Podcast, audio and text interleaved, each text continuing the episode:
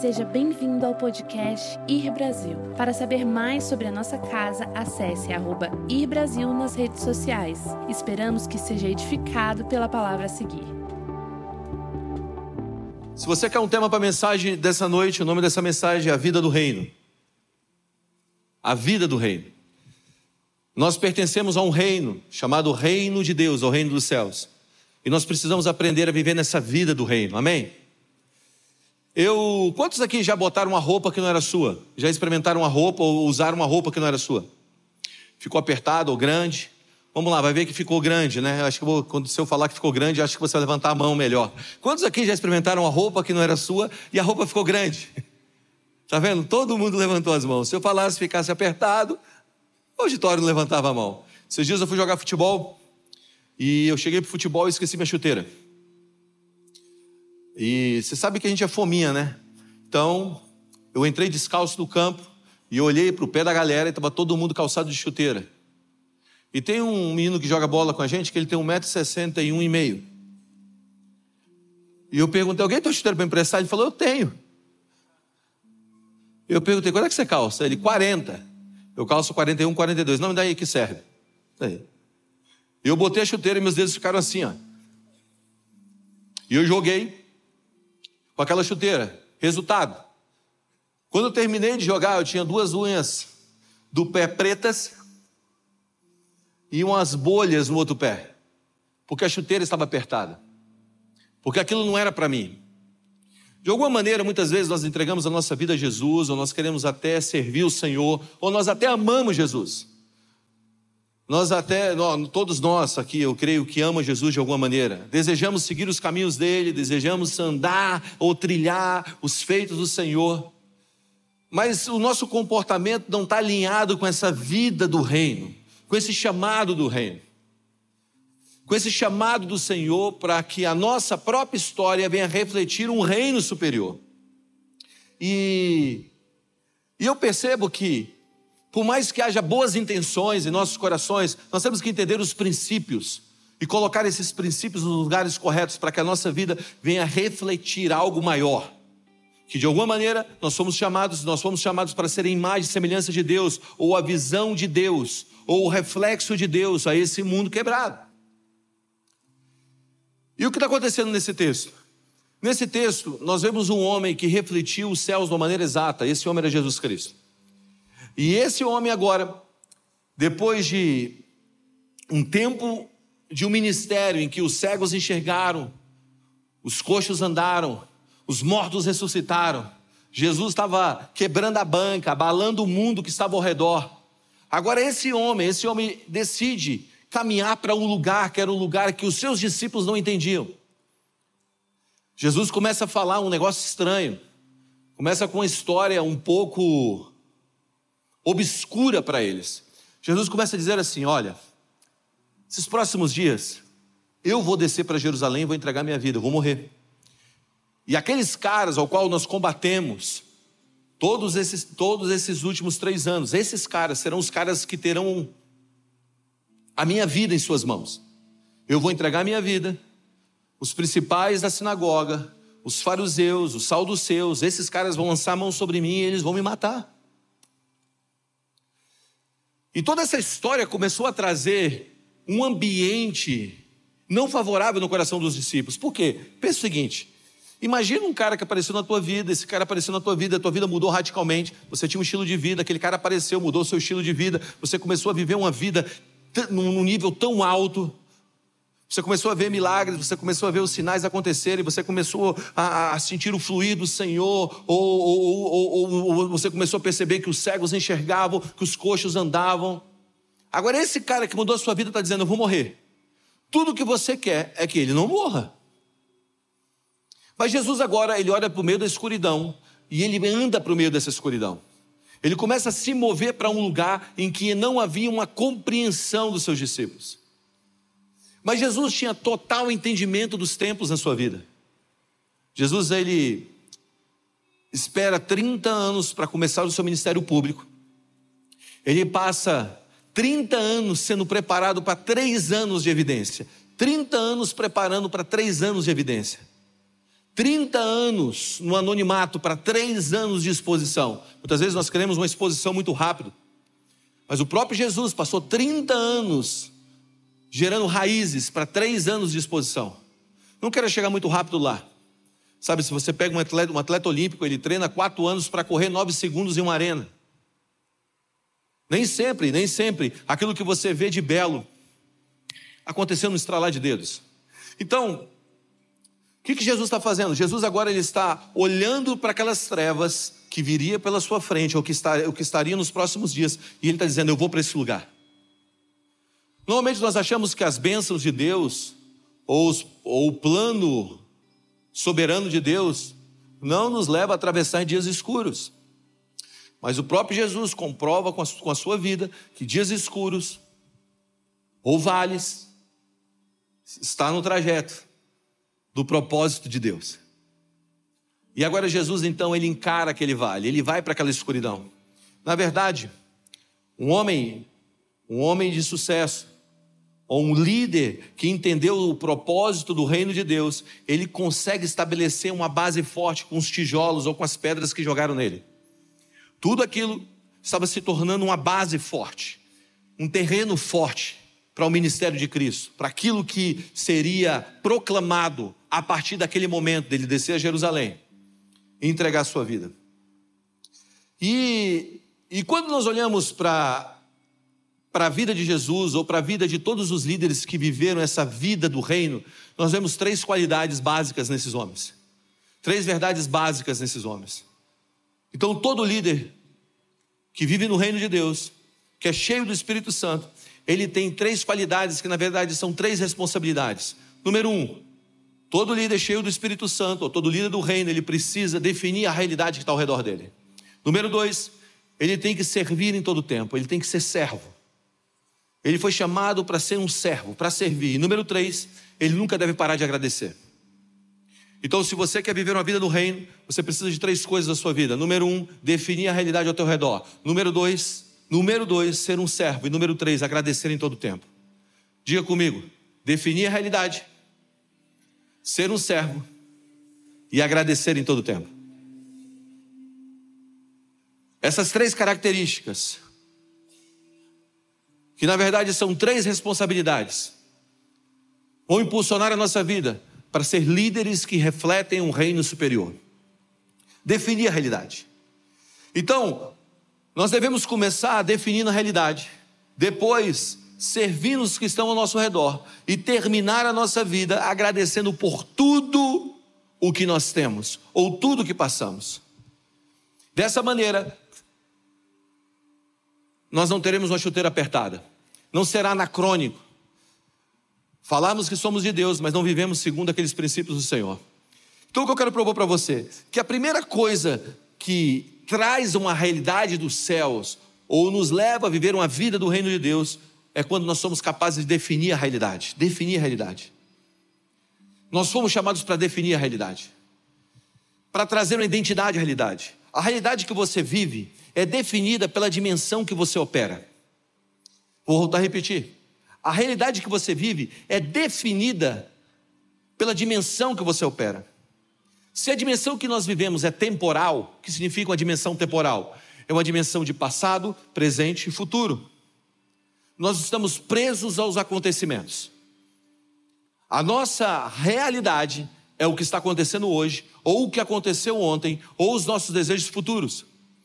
Todas as vezes que nós entramos numa realidade temporal, o que é temporal? É aquilo que está abaixo do sol, é aquilo que está abaixo das nuvens. Essa dimensão é a dimensão de presente, passado e futuro. Tem muita gente que diz o seguinte: ah, minha vida é um resultado das minhas escolhas passadas. Outros dizem: a minha vida é aquilo que eu estou construindo agora. Não, não, a minha vida é aquilo que eu pensei para o futuro. Isso é uma realidade temporal. E muitas vezes quem vive de passado está preso no presente, quem vive de presente esqueceu o futuro. E tem muita gente que está com excesso de futuro, que esqueceu de viver o presente. Mas a realidade do reino de Deus, para definir uma realidade física, ela não é a realidade de passado, presente e futuro, é é, ela é uma realidade a partir da perspectiva ou da dimensão eterna. Se nossa, se a dimensão que nós vivemos é a dimensão eterna, então nós estamos presos em um propósito eterno de Deus que irá afetar os acontecimentos terrenos. Se a nossa busca não é uma busca apenas por um futuro melhor, ou por um presente em proatividade, ou abandonando um passado, mas a nossa busca de verdade é por viver segundo a linha eterna, acima do sol, isso vai influenciar a nossa história de uma maneira real. Por quê? Porque tem horas que a realidade continua sendo realidade, mas a força dessa realidade já não tem mais poder sobre nós. Você sabe que a fé, ela não nega os fatos, mas a fé não coloca os fatos numa posição de influência. Deixa eu explicar isso melhor. Você se lembra de Mesaque, Sadraque e Abidinego? Mesaque, Sadraque e Abidinego, eles tinham uma realidade, uma realidade presente na vida deles. Qual a realidade? Uma fogueira que estava esquentando uma vez, duas vezes, três vezes, quatro vezes, cinco vezes, sete vezes mais. A realidade era que as coisas estavam ficando piores. Mas eles não estavam vivendo segundo a realidade, ou o tempo, ou aquilo que era temporal. Eles estavam numa perspectiva eterna. E a Bíblia fala em Hebreus capítulo 11 que pela fé, Mesaque, Sadraque e Abidinego, quando foram jogados na fornalha, pela fé, eles apagaram a força do fogo. Eles apagaram a força da realidade. Porque eles estavam numa perspectiva eterna. De alguma maneira, quando você está numa perspectiva eterna, as coisas que estão acontecendo na perspectiva temporal de presente, passado e futuro estão sendo redefinidas pela tua visão eterna. Então o fogo, apesar de ser presente, apesar de ser real, ele, aquele fogo não tinha o poder de queimá-los, porque eles estavam sob uma perspectiva eterna. De alguma maneira, quando nós entramos na perspectiva eterna, nós começamos a entender onde tudo se encaixa nós começamos a perceber que tudo coopera para o bem das nossas vidas, nós começamos a perceber que aquilo que aconteceu no passado, que a falta de um pai, que talvez a falta de um relacionamento saudável, e isso de alguma maneira irá encaixar no plano eterno de Deus para a nossa história, quando nós entregamos a nossa vida à eternidade, essa eternidade redefine o tempo presente. Por quê? Porque a fé apaga a força dos traumas, a fé apaga a força das aflições. A fé, ela traz sentido às dores. A fé, ela apaga a força da ansiedade. A fé apaga a força do medo. De alguma maneira, quando nós entramos na perspectiva eterna, quando nós não vivemos apenas de presente, passado e futuro, mas nós abraçamos o eterno, esse eterno redefine o meio. É engraçado porque quando nós passamos essa linha, de uma vida temporal para uma vida eterna, nós começamos a dizer: Isso pode ser até difícil, mas eu vou superar. Pode ser até difícil, mas está colaborando para o meu propósito. A gente tem uma definição, muitas vezes muito clara, quando nós estamos vivendo no tempo presente, ou naquilo que é temporal, que isso é a realidade. Isso e essa realidade não pode ser mudada. Eu tenho uma foto aqui que é uma foto, na verdade, são dois. É um retângulo e uma bola. Quando você pega um papel e você desenha um retângulo e uma bola, vamos lá, você pega um papel, e aquela é a realidade, aquela é a perspectiva real, e você desenha nessa. Vamos lá, vou desenhar aqui na minha aqui. Um retângulo e uma bola. Esse papel que eu desenhei, esse retângulo e essa bola. Esse retângulo nunca mais num desenho. Um retângulo, esse retângulo não pode ser uma bola. E essa bola não pode ser retângulo. Esse retângulo nunca vai se tornar uma bola. E essa bola nunca vai se tornar, se tornar um retângulo quando está na perspectiva de um desenho no tempo presente. Agora pensa assim comigo. Se eu tiro da dimensão desse papel que eu desenhei e levo para uma outra perspectiva. Pensa aqui, olhe para essa caneta. Aqui eu posso ter um retângulo, não posso? Mas se eu virar de lado, eu também posso ter uma bola. Mas se eu virar de frente, eu posso ter um retângulo. Mas se eu virar de lado, isso também pode ser uma bola. Significa que dores podem contribuir para coisas maiores quando eu levo para outra realidade. Significa que eu posso estar cansado, mas nunca desanimado quando eu levo para uma outra realidade. Significa que eu posso, eu posso até passar por tristezas, mas existe uma felicidade dentro de mim que vai além daquelas tristezas quando eu levo para uma outra realidade. Na perspectiva terrena, terrena, terrena, terrena. Na perspectiva da terra, quadrado, triângulo é triângulo, retângulo é retângulo e bola é bola. Mas na perspectiva do reino de Deus, tudo irá cooperar para o bem daqueles que amam o Senhor. Tudo. Na dimensão da terra, um não pode ser o outro, mas na dimensão da eternidade, nós podemos ver uma nova construção acontecendo. Nós podemos ver um novo tempo nascendo. Na dimensão maior, quando nós entramos na dimensão maior, nós começamos a entender aquilo que está escrito em 2 Coríntios capítulo 4, versículo 17, que diz, porque a nossa leve e momentânea tribulação produz em nós um peso eterno de glória muito mais excelente não atentando nós para as coisas que se veem, mas as coisas que não se veem, porque as coisas que se veem são temporais, mas as coisas que não se veem são eternas. Eternas. Você está dizendo assim, cara, isso, isso, não, não, você está entendendo, Guga. Eu, eu, eu tenho um trauma, eu perdi meu pai, mas presta atenção, na perspectiva eterna, isso pode se tornar a cura de outros.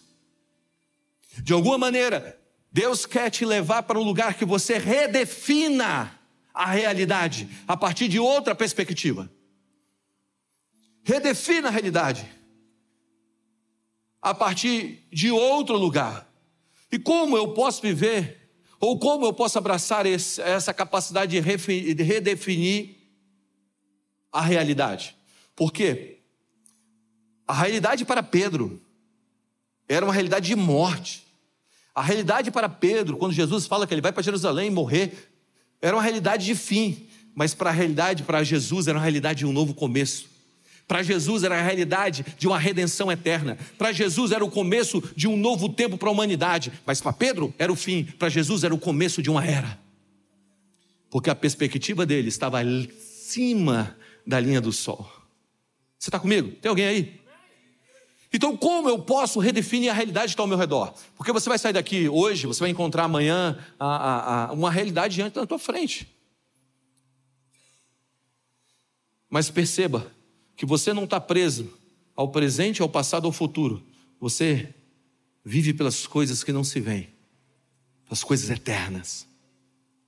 Como eu consigo definir a realidade então? Número um, você precisa se afastar daquilo que não é para você. Se você quer definir a realidade, comece a afastar daquilo que não é para você. Aprenda a amar, escute isso. Aprenda a amar o som dos seus passos, se afastando das coisas que não são para você. Aprenda a celebrar o som dos seus passos quando você está se afastando daquilo que não é para você. Muitas vezes nós estamos nos lembrando daquilo que deveríamos esquecer e nos esquecendo daquilo que deveríamos nos lembrar. Vou voltar a repetir. Muitas vezes nós estamos esquecendo daquilo que, que, que deveríamos nos lembrar e nos lembrando daquilo que deveríamos esquecer. Mas aprenda a celebrar ou aprenda a viver em felicidade ao som dos seus passos, se afastando daquilo que não é mais para você. Tem coisas que você está lutando que você deveria abrir mão, e outras que você deveria lutar que você abriu mão. Quando você vai para 1 Samuel, capítulo 16, a partir do versículo 1, você vai encontrar o profeta Samuel tomando uma chinchada de Deus. Deus chegando e falando assim: vem aqui, Samuel. E Deus está falando para Samuel assim: até quando? Até quando? Até quando, Samuel? Você irá se entristecer por causa de Saul? Sendo que eu, eu já rejeitei ele como rei de Israel e já escolhi um novo rei. Até quando você vai ficar triste com o som, o som dos seus passos se afastando daquilo que eu mandei você se afastar. Celebre o som dos seus passos se afastando de lugares. Celebre o som dos seus passos se afastando daquilo que um dia te aprisionou. Celebre isso. Amém? A primeira coisa para definir a realidade é perceber que você tem que celebrar esse som. Segunda coisa, você precisa aprender a resistir o diabo. Diga resistir o diabo. Mudar a realidade é resistir o diabo. Nós temos que aprender a resistir o diabo.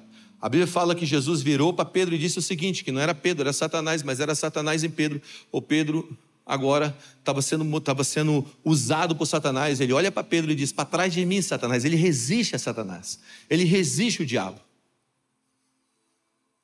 No versículo 23, do capítulo que nós lemos 16, Jesus diz: Para trás de mim, Satanás, porque você é pedra de tropeço para mim. E não pensa nas coisas de Deus, só nos homens. Sabe, tem muita gente que não acredita no diabo. Tem muita gente que olha e fala assim: não, será que esse negócio é real? Será que esse negócio é verdadeiro? Eu, eu tenho um autor que eu gosto muito chamado C.S. Lewis. E eu já li tudo do Lewis, ou quase tudo do C.S. Lewis, a parte da minha biblioteca em casa. Que a Mara, se estiver me ouvindo de casa agora, ela concorda comigo. Inclusive, ela está brava comigo porque eu não paro de comprar livros, não tenho mais onde colocar. Daqui a pouco eu entro em casa, ou eu, os livros. E aí eu estou montando os livros no quarto assim. Eu botei assim, né? mas, mas eu gosto desse negócio. Muitas vezes eu não leio todos, mas leio algumas coisas, alguns capítulos dos livros que eu tenho. Mas o C.S. Lewis, ele escreveu um livro de ficção chamada Cartas, dos, Cartas, Cartas do Diabo ao seu jovem aprendiz, ou Cartas do Diabo ao, ao seu. É isso mesmo, Cartas do Diabo ao seu jovem aprendiz. E nesse livro que ele escreve, um livro de ficção, que é a história de um diabo velho dando instruções para um diabo novo, de como ele deve se comportar. Tipo, quando você entrar no meio de um lugar, coloque ofensas entre os corações, porque isso, de alguma maneira, irá alimentar a nossa ação. Então é meio que uma, um livro de ficção de conselhos de um diabo velho para um diabo novo e como o diabo deve se comportar, esse diabo novo no meio da sociedade, de famílias, de relacionamentos e assim por diante. Mas o prefácio do livro do Lewis não é de ficção. O prefácio ele escreve porque ele acredita no diabo. Ele fala assim: olha, eu acredito que o diabo existe por três razões básicas, por três razões claras. Número um, primeira razão que eu acredito, porque eu acredito que o diabo existe. Ele diz: todas as culturas, todas, as mais antigas, desde os primórdios da humanidade, nós vemos a figura de uma entidade do mal presente em todas as culturas. Sempre há uma referência do mal, sempre.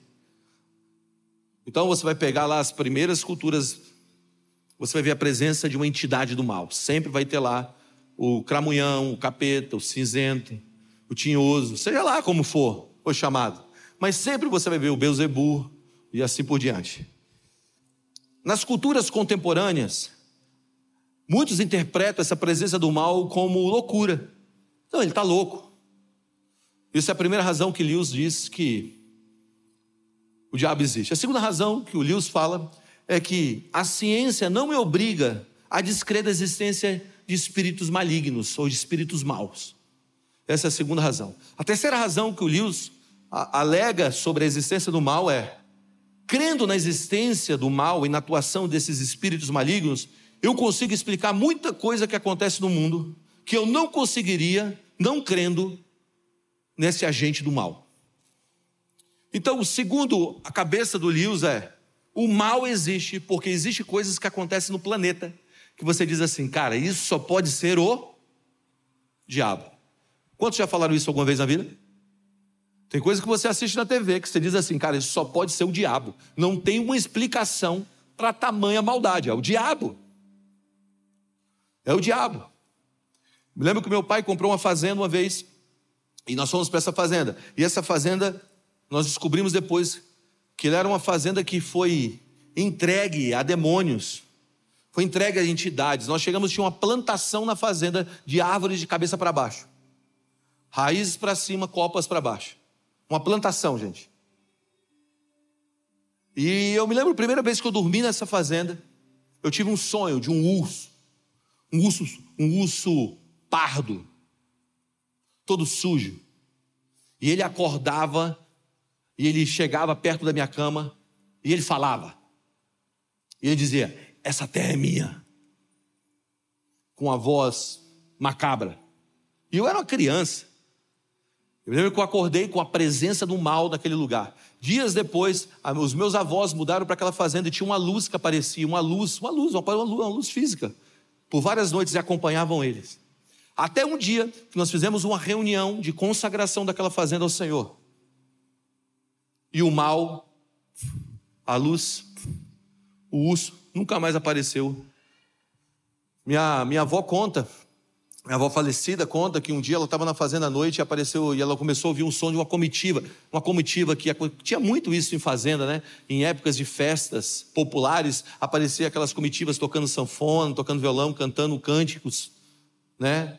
Aqueles cantos populares e bateram na porta da sala. Ela correu para a porta da sala, a casa da fazenda era bem grande. Ela abriu a porta da sala, não tinha ninguém. Aí ela ouviu batendo na porta da cozinha. Ela correu para a porta da cozinha, abriu, não tinha ninguém.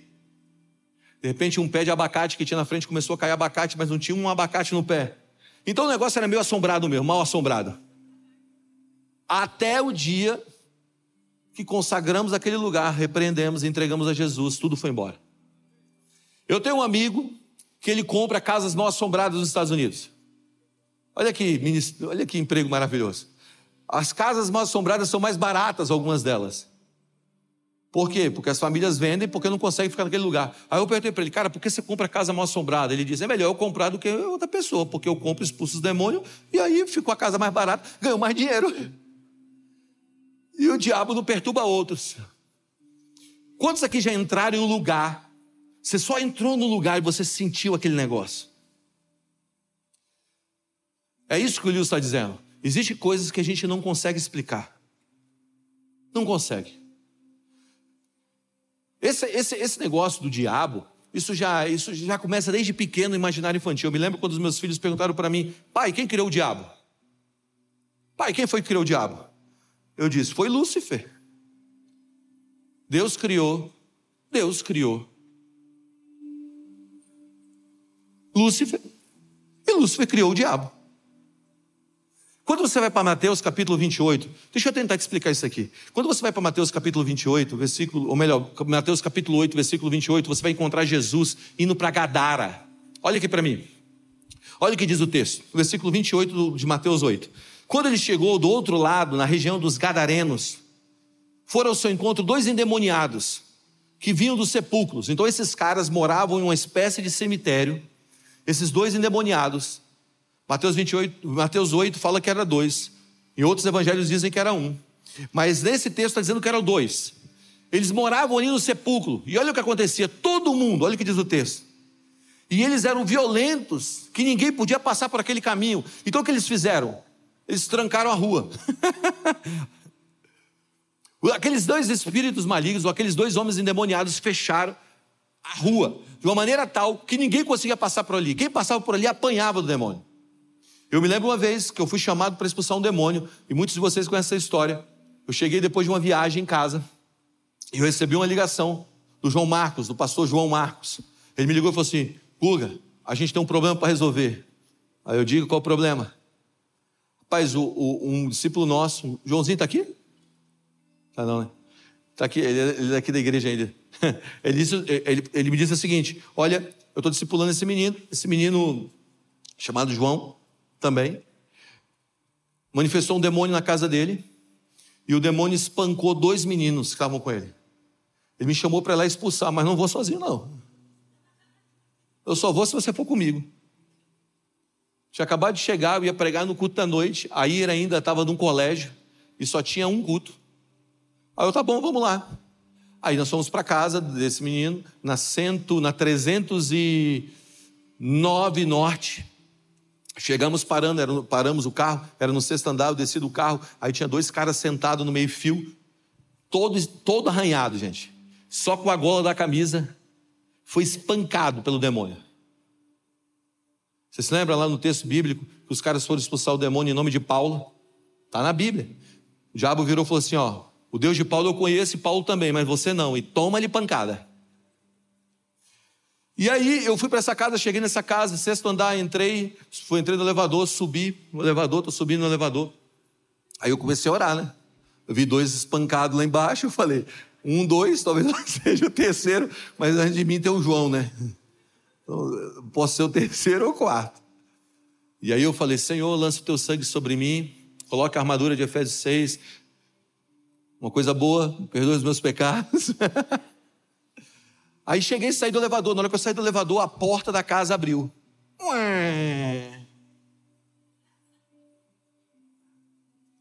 Uma mulher, olhou e falou assim: Você é o pastor, né? Eu te conheço. Você está com sangue sobre você, né? Foi a primeira vez que o diabo abriu uma porta para mim na vida. E aí eu entrei pela porta que o diabo abriu. eu entrei na casa e estava todo mundo acuado assim. Estava a irmã, esse menino, a mãe e uma convidada, coitada da convidada. Foi chamado para o jantar, para o almoço de domingo de família, entrou numa roubada. Você já, você, alguém já te chamou para um almoço de família e, e a casa caiu? Foi esse dia. Eu me lembro de todo mundo sentado assim, chorando. E esse menino, ele era, ele era do mundo do rock. Quando eu ganhei ele para Jesus, foi eu que ganhei ele para Jesus numa pregação. Ele uma calça skinny, preta, coturno até aqui, cabelo do corte bem assim, bem lisinho, lourinho assim. Eu me lembro que eu desci do palco para abraçar ele. No final da pregação, o Senhor mandou descer e abraçar ele, eu desci e abracei ele. Alguém já viu descendo e abraçando alguém aqui? Muito difícil no meio de uma pregação, né? Então, esse dia Deus mandou descer. Eu abracei ele, do jeito que eu abracei ele, ficou assim. E ele estava nesse processo de salvação, de conversão, né? E aí eu cheguei, entrei, ele estava do mesmo jeito do dia que ele se converteu, assim. E aí o diabo olhou para mim e falou assim: ó, você vai vir aqui para me mandar embora, mas eu não vou embora. Vou ficar aqui. Aí esse menino virou e falou assim: você vai embora sim! Você vai embora da minha casa agora! Ele falou assim: você está mandando eu embora? Vai lá no teu quarto, na segunda gaveta lá, tem uma maconha lá. Pega aquela maconha. E você? E começou a acusar todo mundo. E você? Eu lembro de você. Naquele dia que você provocou aquele aborto. E começou a acusar todo mundo. Estava chegando perto de mim, o Senhor, Senhor, Senhor Jesus.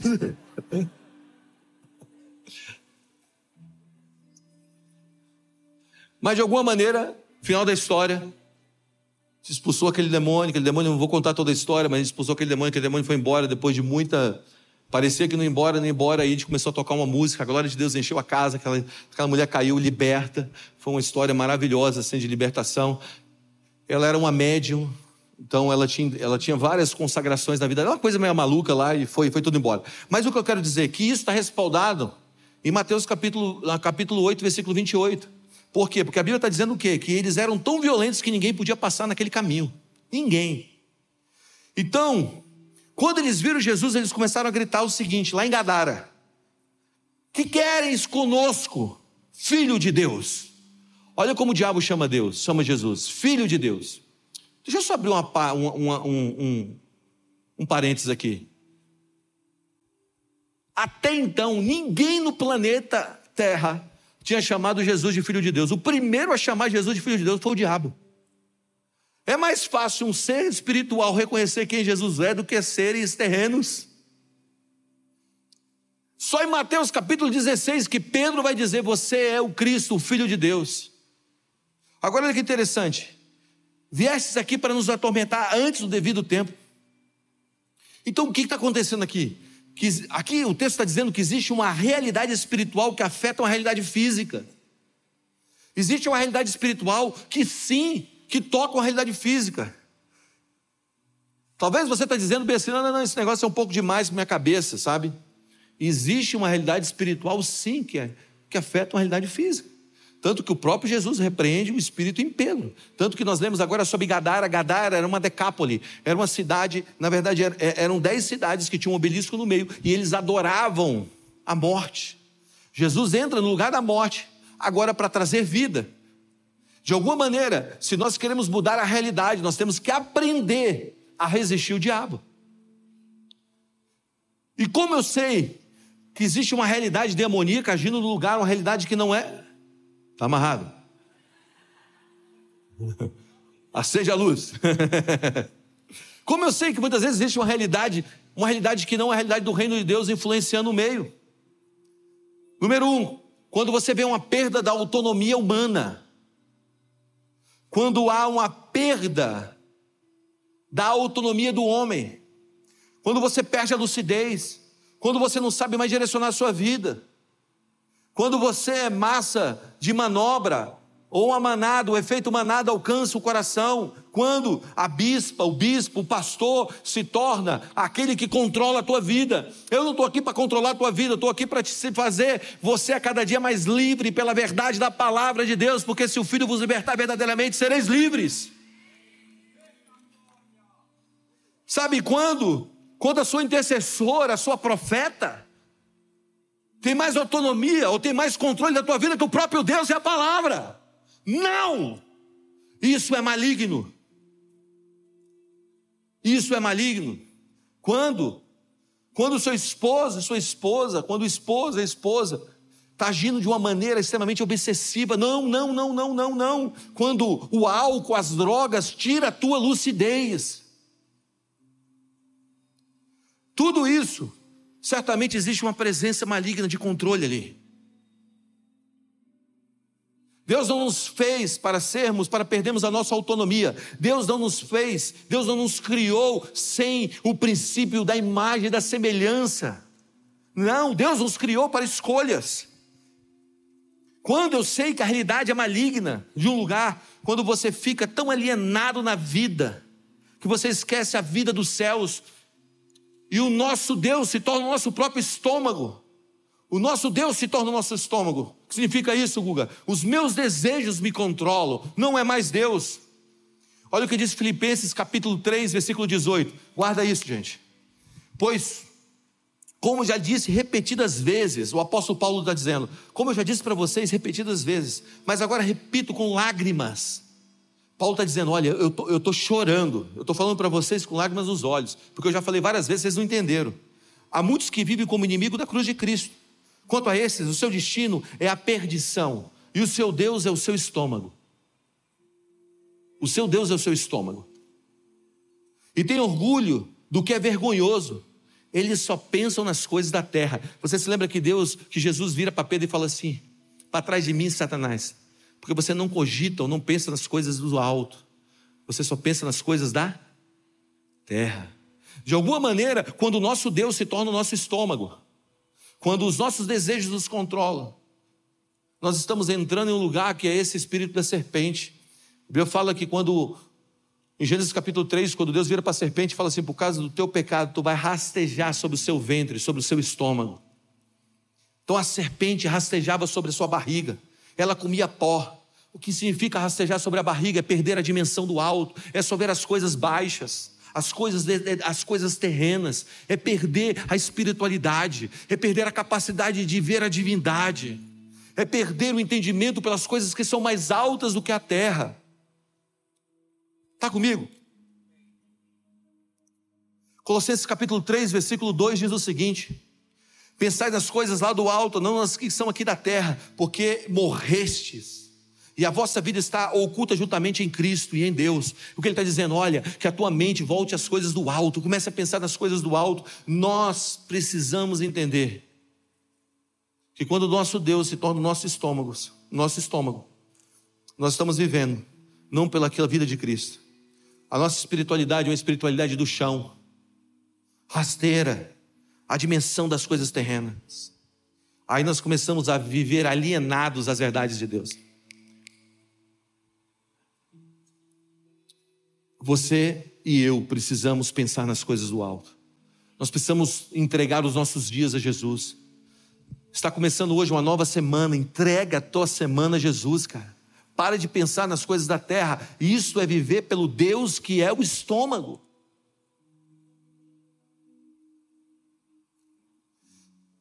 Então, mudar a realidade é resistir o diabo. Mudar a realidade é abandonar coisas. Agora, a segunda maneira de você viver essa vida do reino é servindo. E eu vou encerrar com isso. Servir gera grandeza. Servir era para os grandes. Não tem como, presta atenção, você servir e você não se tornar grande. Tem muita gente que está procurando um lugar alto. O lugar alto começa você descendo. Lúcifer quis subir e desceu, Jesus desceu, por isso subiu. Se os holofotes que estão sobre você ou sobre mim for mais brilhante do que a luz que estiver dentro de nós, nós estamos destruídos. Vou repetir novamente. Se os holofotes que estão sobre nós forem mais brilhantes do que a luz que é gerada ou sai de dentro de nós, nós estamos destruídos e perdidos. Por isso, minha pastora, eu tive uma pastora que por muito tempo ela dizia o seguinte: para um degrau, para um degrau de autoridade, dois degraus de humildade. Deixa a luz que há dentro de você se tornar mais forte do que a evidência que está acontecendo fora de você. Se o seu ministério é maior fora do que dentro, nós estamos perdidos. Se a evidência é mais, fora, é mais forte, ou, ou, ou a influência é mais forte fora do que a consistência dos valores dentro, nós estamos perdidos. De alguma maneira, o que está acontecendo dentro de nós precisa ser maior. Por quê? Porque quem serve é quem sabe o valor das coisas. Ou quem serve sabe o valor das coisas. Você sabe quem apaga quem paga a luz é quem paga a conta. Sabe quem apaga, quem paga a conta? É quem apaga a luz. Sabe por que teu pai fica desligando a luz da casa? É porque ele paga a conta. Quem apaga a luz é quem paga a conta. Quem serve é quem sabe o valor das coisas. Tem muita gente que fala da igreja, fala assim, não, porque a igreja precisa ser isso, a igreja precisa ser aquilo, a igreja precisa ser isso, ou aquela família precisa ser isso, aquela família precisa, ou aquele fulano. Só quem está dentro sabe o valor e sabe a dificuldade de fazer algo. Porque quem apaga a luz é quem sabe o valor da conta. Sabe, serviço não é para levar ninguém ao reconhecimento, mas para revelar aos outros um conhecimento de Deus. Serviço não é para me levar a um conhecimento ou um reconhecimento. O meu serviço é para revelar Deus. Por quê? Porque no trabalho eu revelo a natureza. Vou repetir isso. Eu não estou trabalhando, eu estou revelando a natureza. A natureza de Deus é revelada pelo meu trabalho. Nós não somos servos trabalhando para sermos reconhecidos como filhos. Nós somos filhos desfrutando do privilégio de servir. Você está comigo? De alguma maneira, o reino de Deus se expande com o nosso serviço. Nós somos filhos des desfrutando do privilégio de servir. O serviço tem que ser uma expressão do conhecimento de Deus e não uma expressão de reconhecimento. Vou voltar a repetir. Quando nós entramos na vida de Deus, nós começamos a servir os nossos irmãos. E o serviço tem que ser uma expressão do conhecimento de Deus ao mundo, e não uma expressão de reconhecimento pessoal. Porque quando eu estou servindo, Deus está sendo revelado. Não existe maior amor, segundo a palavra, daquele que entrega a vida pelos seus amigos. Então, de alguma maneira, Deus está nos chamando para viver uma vida de serviço, e essa vida de serviço vai revelar o Senhor. Pessoas devem ser admiradas pelo serviço. Pessoas devem ser admiradas quando elas estão revelando Deus pelo serviço. Você está comigo? E por última coisa sobre serviço, que talvez te ajude muito, muito, muito, muito. Algo sobre serviço que talvez mude a sua, a sua, a sua, o seu entendimento. Simplicidade não significa ou simplicidade não significa insignificância. Muitas vezes nós, nós estamos falando, não, não, é muito simples, é insignificante porque é muito simples. Simplicidade não significa insignificância. Muitas vezes você pode achar que o serviço é insignificante por causa da simplicidade dele. Mas está vendo essa cadeira que você está sentada? Alguém colocou ela no lugar. Pode ser simples, mas não é insignificante. Está vendo esse chão limpo? Pode ser simples para você, mas tem uma significância absurda. Você está vendo esse som no lugar, essas luzes? Talvez pode ser simples para você, mas tem uma significância absurda. Muitas vezes nós estamos misturando simplicidade, ou nós estamos esvaziando simplicidade, dizendo que é insignificante. Não, não, não, não, não. Muitas vezes o trabalho é simples. Se você não tirar o teu lixo da casa, pode ser, pode ser simples, mas não é insignificante. Se você não tirar o lixo da sua casa todos os dias ou todas as semanas, certamente você vai ter um problema acontecendo dentro da sua casa nos próximos dias, meses para frente. Um dia eu esqueci a lancheira da minha filha na bag, a lancheira do colégio, por uma semana e meia, dentro do meu carro. Quando eu abri, tinha três gambás mortos, mortos lá dentro. Era um fedor insuportável. Pode ser simples tirar aquela lancheira todos os dias e colocar e lavá-la. mas não é insignificante. Existem coisas que estão fedendo porque nós perdemos a ação para as coisas simples. Está comigo? A proatividade. Então não trate simples como insignificante. Porque tem muita coisa que é simples, mas tem uma significância absurda. Se coloque em pé nessa noite.